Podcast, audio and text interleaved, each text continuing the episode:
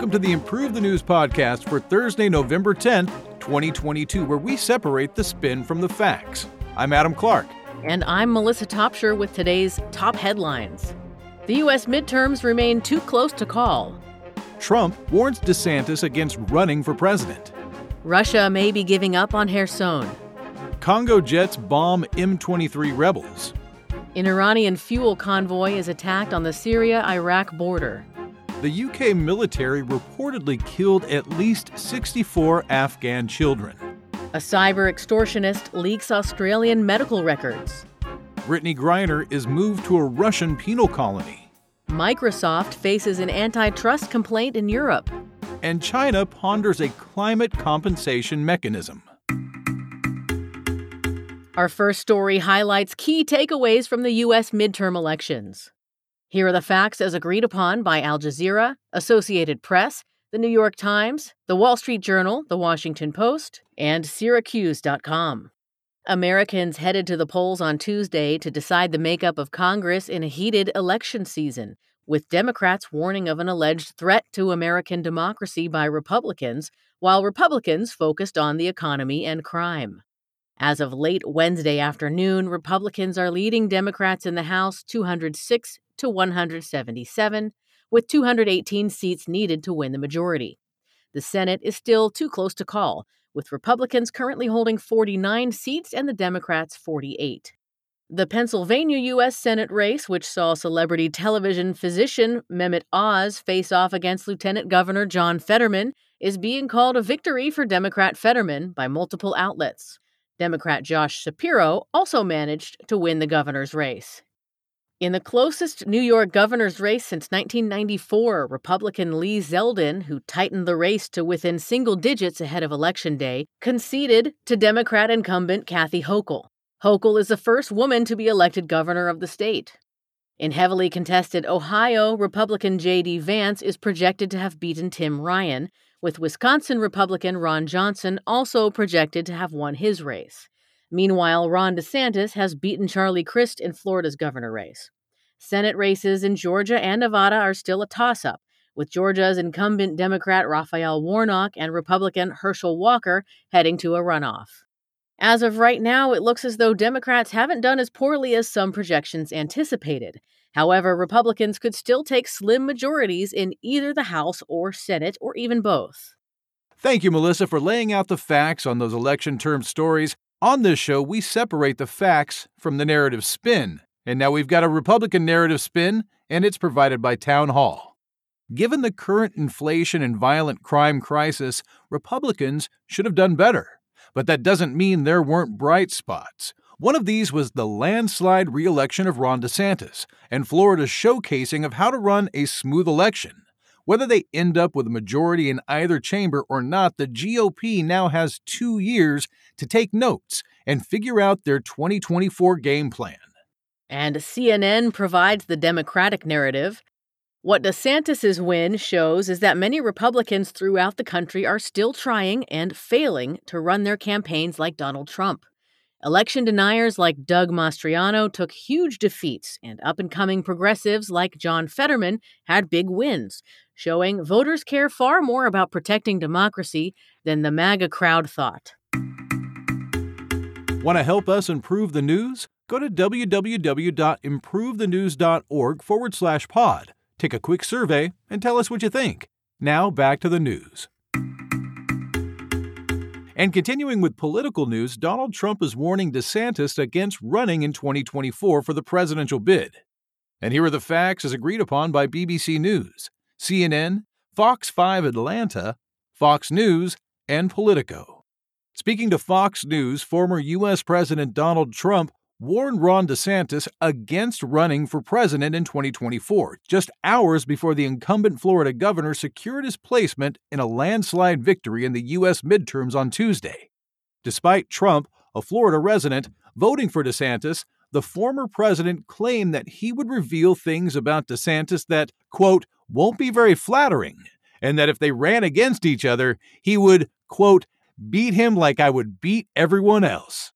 Trump had revealed at a rally in Dayton, Ohio, that he had a major announcement on November 15th, which many expect to be the launch of his third presidential run.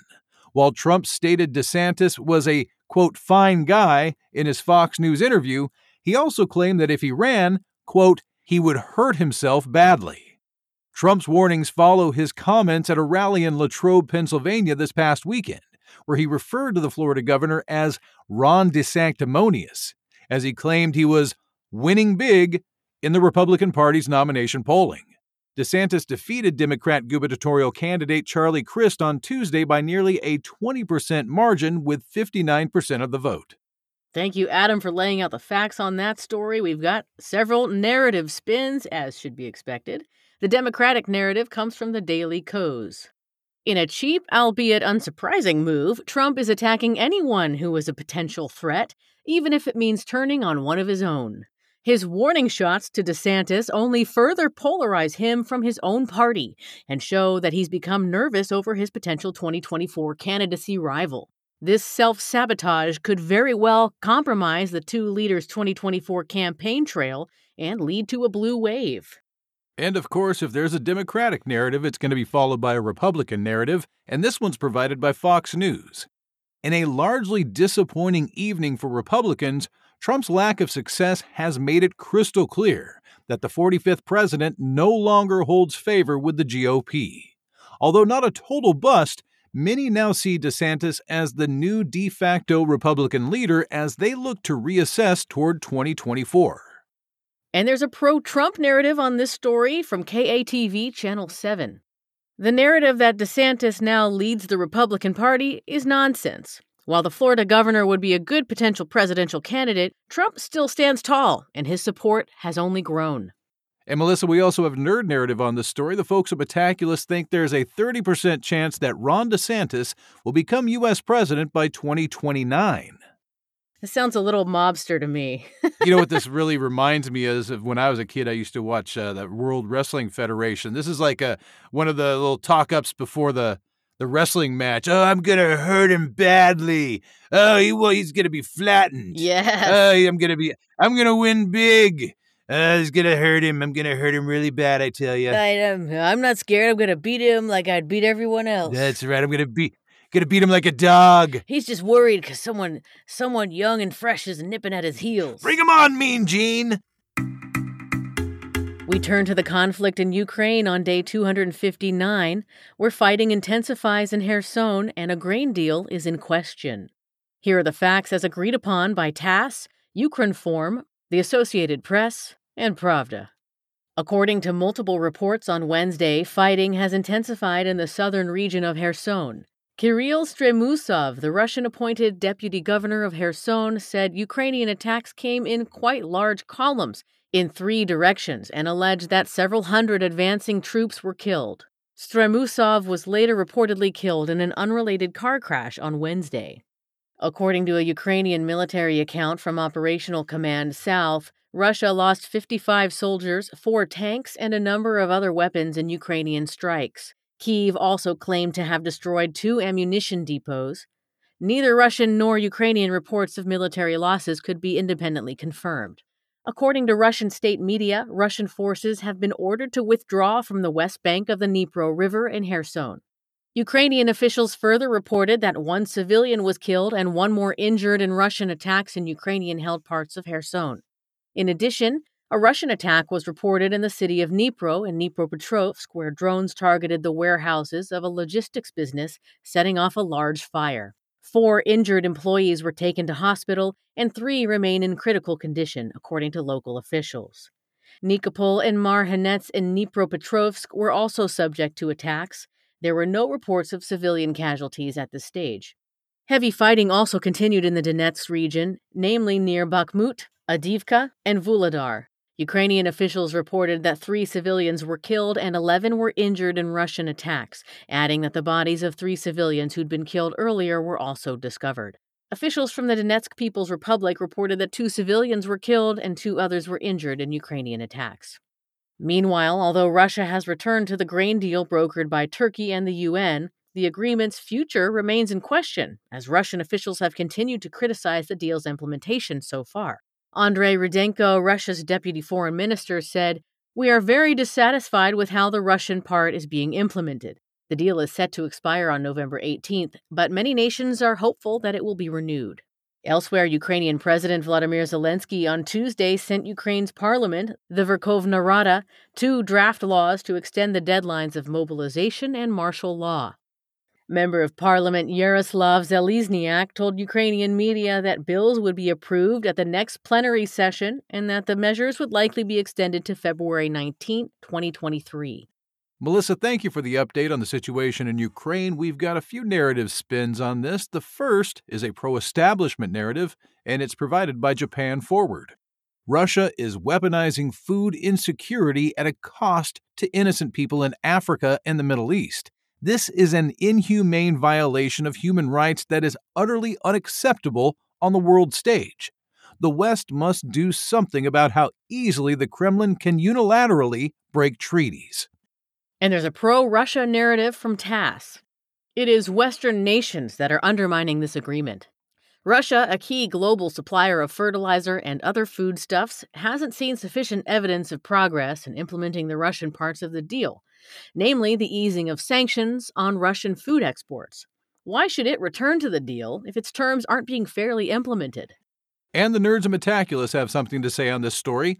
There's a 50% chance that Ukraine will regain control of Kherson by January 11th, 2023. In our next story, jets from the Democratic Republic of Congo have bombed M23 rebels. And here are the facts as agreed upon by ABC, France 24, Reuters, Africa, Africa Report, and the East African. Fighter jets from the Democratic Republic of Congo, or the DRC, began bombing rebel positions on Tuesday, stepping up the fight against the March 23 Movement, or M23, rebel group, which recently made meaningful territorial gains in the country's war torn eastern region. Sukhoi 25 fighter jets reportedly attacked the rebel held Chanzu area of North Kivu after the M23 captured settlements along a key highway in Goma the M23 claimed that the DRC government had shelled heavily populated areas and accused Kinshasa of undermining negotiation talks. On Saturday, the DRC and Rwanda resumed talks in Angola that originally began in July to resolve rising tensions between the two governments over M23 attacks in eastern Congo. Meanwhile, the Congolese army announced a general mobilization saying it had begun training some 2,000 recruits in Goma after the M23 launched a new offensive and captured large swaths of new territory. Kinshasa accuses Kigali of backing the M23 and its recent offensive, which led the local UN peacekeeping mission, MONUSCO, to raise its troop alert level. Earlier in August, a UN report found that Kigali had directly supported the M23 the currently most prominent of the numerous armed groups contributing to the region's destabilization. The M23, composed mainly of Congolese Tutsis, first emerged in 2012, but was pushed back by the government and UN forces. It resumed fighting in late 2021, claiming that Kinshasa had failed to honor a demobilization agreement that included integrating its fighters into the Congolese army. Those are the facts, and here are three spins on the matter. The pro establishment narrative comes from Bloomberg. Ten years ago, Rwanda attempted to invade the DRC using the M23, and now they're trying again. That Kinshasa is using proxies to fight the M23 and retaliate against Rwanda is an unproven claim by Kigali to deflect attention from its responsibility for the violence in eastern Congo exposed by the UN. Kigali's destabilization of the region is about plundering the resources of eastern Congo and strengthening its position of power. And New Times provides us with an establishment critical narrative. It's evident that by expelling the Rwandan ambassador and making baseless accusations of Rwandan backing for the M23, Kinshasa is only trying to distract attention from its inability to pacify the eastern DRC. Kinshasa and the biased MONUSCO act as if there weren't well over 100 rebel groups other than M23. To achieve peace, Kinshasa must first acknowledge its responsibility for violence and displacement. And there's a cynical narrative on this story from All Africa. Since the UN has maintained a peacekeeping mission in eastern Congo for more than 20 years, but has made no significant contributions to pacification, the question arises as to what interest the UN is serving in the exceptionally mineral rich region. Distrust is heightened by the West's tacit support for Kigali and the British refugee deal with Rwanda. In a post colonial world, the so called international community should finally begin to take the region's distrust of blue helmets seriously. An Iranian fuel convoy is attacked on the Syria Iraq border. Here are the facts as agreed upon by Reuters, I 24 News, The Washington Post, Al Monitor, ABC, and Naharnet.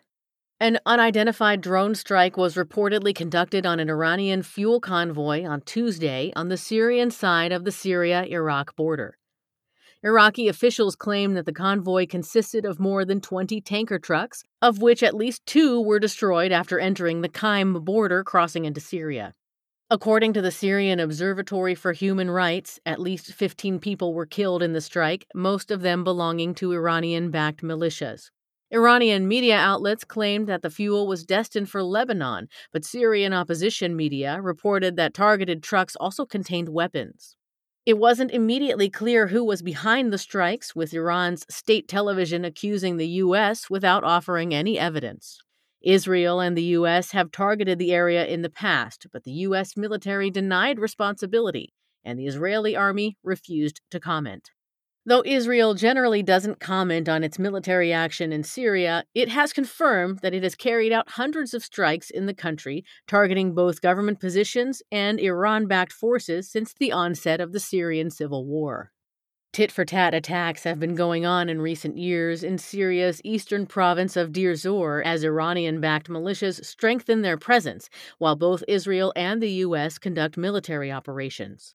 Iran has sent thousands of fighters to help Syrian troops during the country's decade long civil war, backing President Bashar al Assad. Both Tehran and Damascus are also allied with Lebanon based Hezbollah, which denied involvement with the convoy. Thank you, Melissa. Times of Israel has an anti Iran narrative. Israel has been quite clear that it will not permit Iran to freely move weapons and fighters through Syria if it threatens Israeli security. If endangered, Israel will target Iranian assets in all of the countries into which Iran has dug its tentacles. Iran will continue to see strikes like this one if its aggression continues. And here's the pro Iran spin from Press TV. As Iran tries to provide much needed fuel to crisis stricken Lebanon, the U.S. shamelessly attacks its convoys.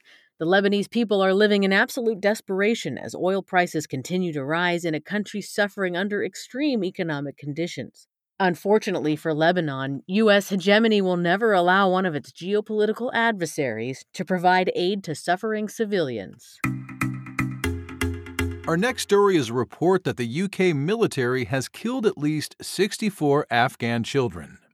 Here are the facts, as agreed upon by ITV, ABC, Newsbud, Yahoo, Al Jazeera, and Action on Armed Violence. The British Army paid compensation to the relatives of 64 children killed over nine years of military action in Afghanistan, according to the publication of a new investigation on Wednesday. Action on Armed Violence, or AOAV, a London based advocacy and research group, reportedly discovered the information through Freedom of Information requests. The figure is four times higher than UK forces had previously acknowledged. According to the analysis, between 2006 and 2014, the Army compensated for 38 incidents involving 64 confirmed child fatalities. A one year old boy was reportedly the youngest recorded child killed. The total figure of under 18s killed could be significantly higher, as documents from the Ministry of Defense, or MOD, listed 135 fatalities in the period, often without detailing their age of circumstances around their death. Among the most common causes of death were airstrikes and being caught in the crossfire. AOAV's research also revealed that the average compensation for each person killed was $1,894, or 1,656 pounds, the total amount paid including for adult deaths, between 2006 and 2014 was $165,332, or 144,593 pounds. Though the majority of the 881 claims brought to the Allied Commander operations in those years were rejected. In response to the investigation, an MOD spokesperson has said, quote, any civilian death during conflict is a tragedy more so when children and family members are involved. The UK Armed Forces works hard to minimize that risk, which regrettably can never be entirely eliminated. Adam, thank you for the facts on that somber story. We've got a few narratives. Narrative A comes from the Middle East Monitor. These revelations should give pause for thought. Modern war will always bring civilian casualties, but this report sheds light on the often forgotten child fatalities and sends a warning to Westminster politicians about the realities of conflict. And Narrative B is provided by BBC News.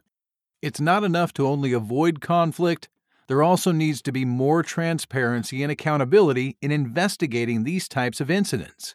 In contrast to the UK, U.S. Defense Secretary Lloyd Austin recently ordered a major review of how the Pentagon investigates civilian casualties. Britain must follow this example and direct more resources toward the mitigation of harm to civilians.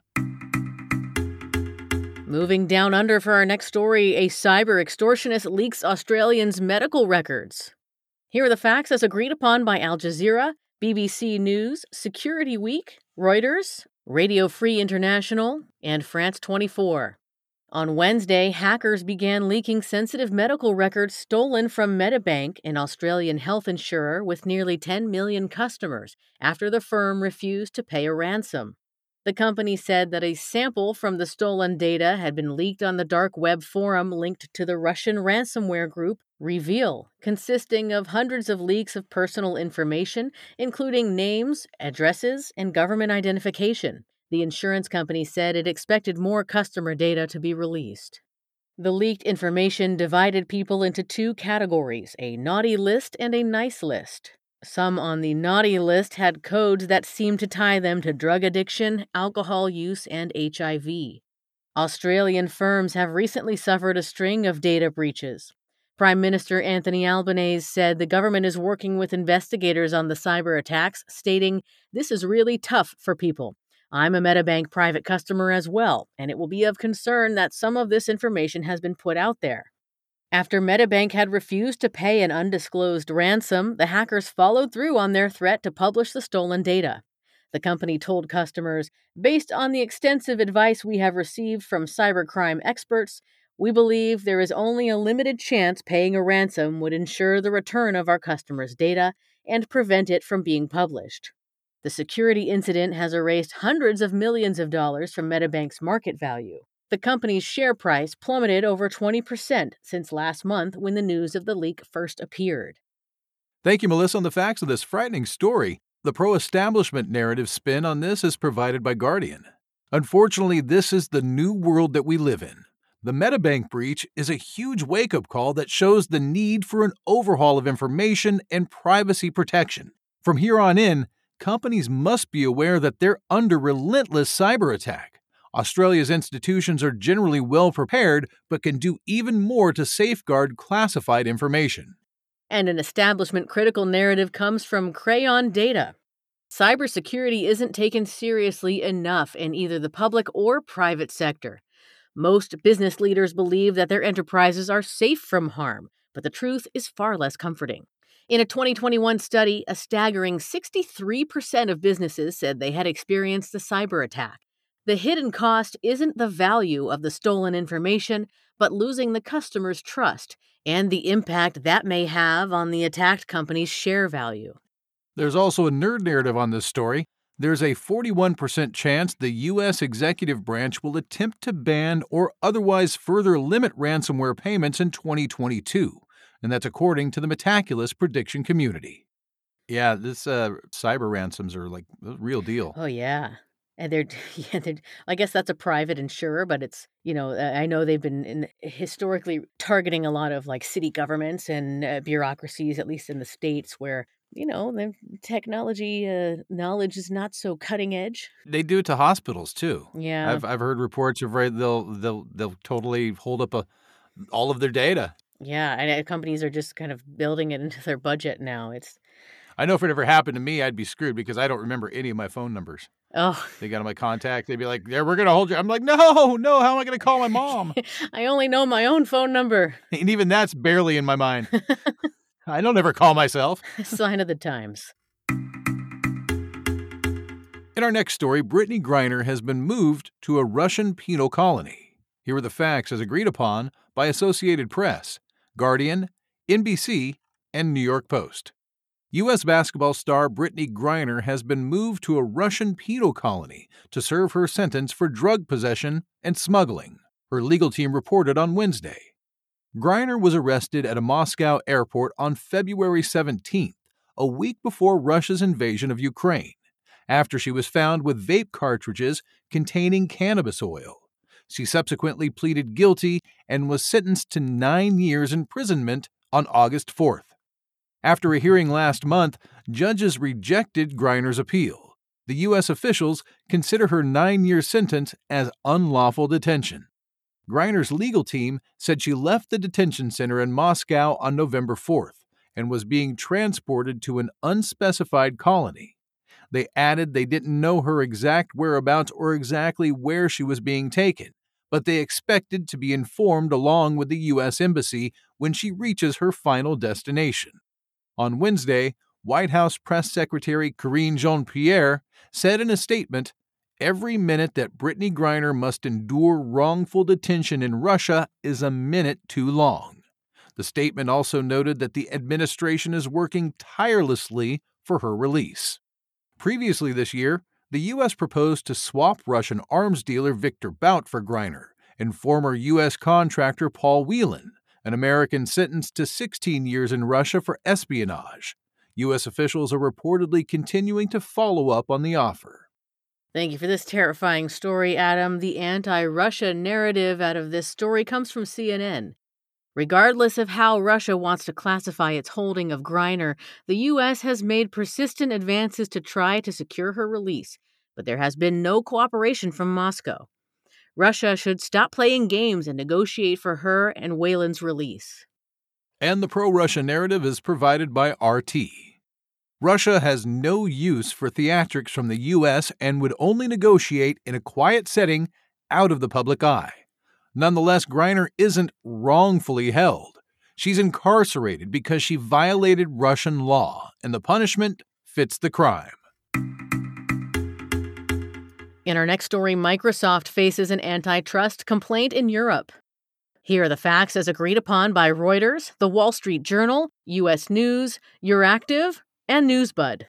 On Wednesday, the European industry group Cloud Infrastructure Service Providers, or CISPE, filed a complaint against Microsoft over its cloud computing practices with the European Commission. CISPE, which features Amazon as a member, alleges that Microsoft uses its dominance in productivity software to direct customers in Europe to its Azure cloud service and makes it difficult for customers to switch to other providers. The complaint also argues that Microsoft's new contractual terms implemented on October 1st, along with other practices, damage the European cloud computing ecosystem. A Microsoft spokesperson commented on the complaint, saying the licensing changes we introduced this October give customers and cloud providers around the world even more options for running and offering our software in the cloud. This comes amid further antitrust concerns regarding the company's $69 billion bid for Call of Duty video game maker Activision Blizzard. The European Commission opened a probe into the acquisition on Tuesday, with a decision expected by March 2023. The EU Commission has fined Microsoft more than $1.6 billion over the last decade for antitrust violations. Thank you, Melissa. Antitrust has provided us with an establishment critical narrative. American big tech is harming EU consumers and businesses, and it's time the EU takes a stand. Microsoft is integrating its software deeper and deeper into its service and software portfolio, including Windows, making it almost impossible to compete. Meanwhile, other tech giants like Google and Amazon are doing the same thing. European consumers should have a free choice, and competition should be fair. And here's the pro establishment narrative from Americans for Tax Reform. Under the guise of promoting competition, the European Commission has launched a full scale assault on American companies, and this recent antitrust case is just the latest example. This self destructive strategy will only hurt Europe's consumers and tech industry, which won't be able to fill the void left once the EU successfully severs the once friendly ties between American businesses and the European market. And the Metaculus prediction community have a nerd narrative on this story there is a 47% chance that a major cloud service will fail to provide service for a period of at least eight hours before March 2023. Our final story today involves news out of COP27 as China ponders a climate compensation mechanism. And here are the facts as agreed upon by Al Jazeera, Live Mint, Reuters, and Gulf. Speaking at the COP27 climate conference in Egypt on Wednesday, China's climate envoy Xie Zhenhua said his nation would be willing to help create a mechanism to help poorer countries negatively impacted by climate change. However, he noted that China has no obligation to do so. Xie's statement comes after China said it would halt all climate dialogue with the U.S. in response to House Speaker Nancy Pelosi's trip to Taiwan in August. This development occurred despite a U.S. China deal at COP26 in Glasgow last year. A PRC delegation spokesperson later said that while Beijing is willing to cooperate with developing countries, they would not make a financial contribution, with Xie adding that China has already given hundreds of millions of dollars for such mitigation efforts.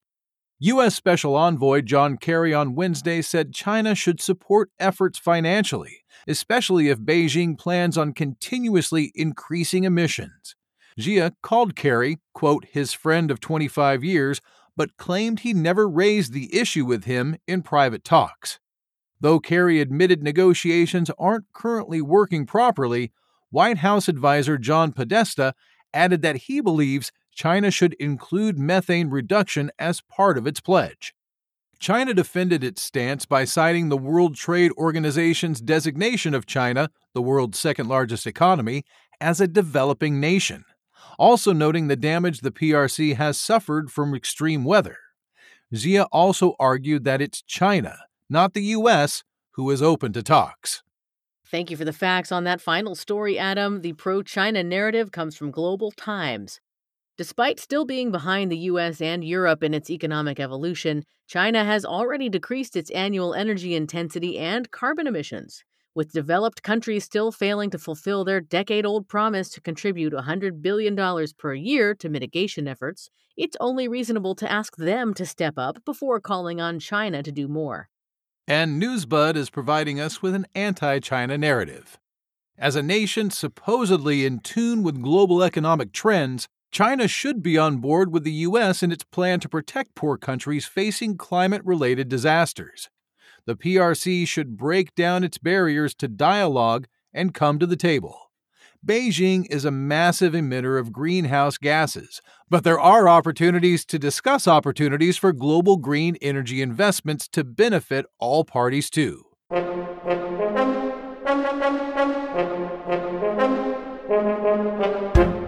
Thank you for listening to the Improve the News podcast for Thursday, November 10th, 2022. Each day, we use machine learning to read about 5,000 articles from about 100 newspapers and figure out which ones are about the same stories. For each major story, our editorial team then extracts both the key facts that all articles agree on and the key narratives where the articles differ. For more information on Improve the News, please visit our website, improvethenews.org. You can also download the Improve the News app on the Apple App Store or Google Play.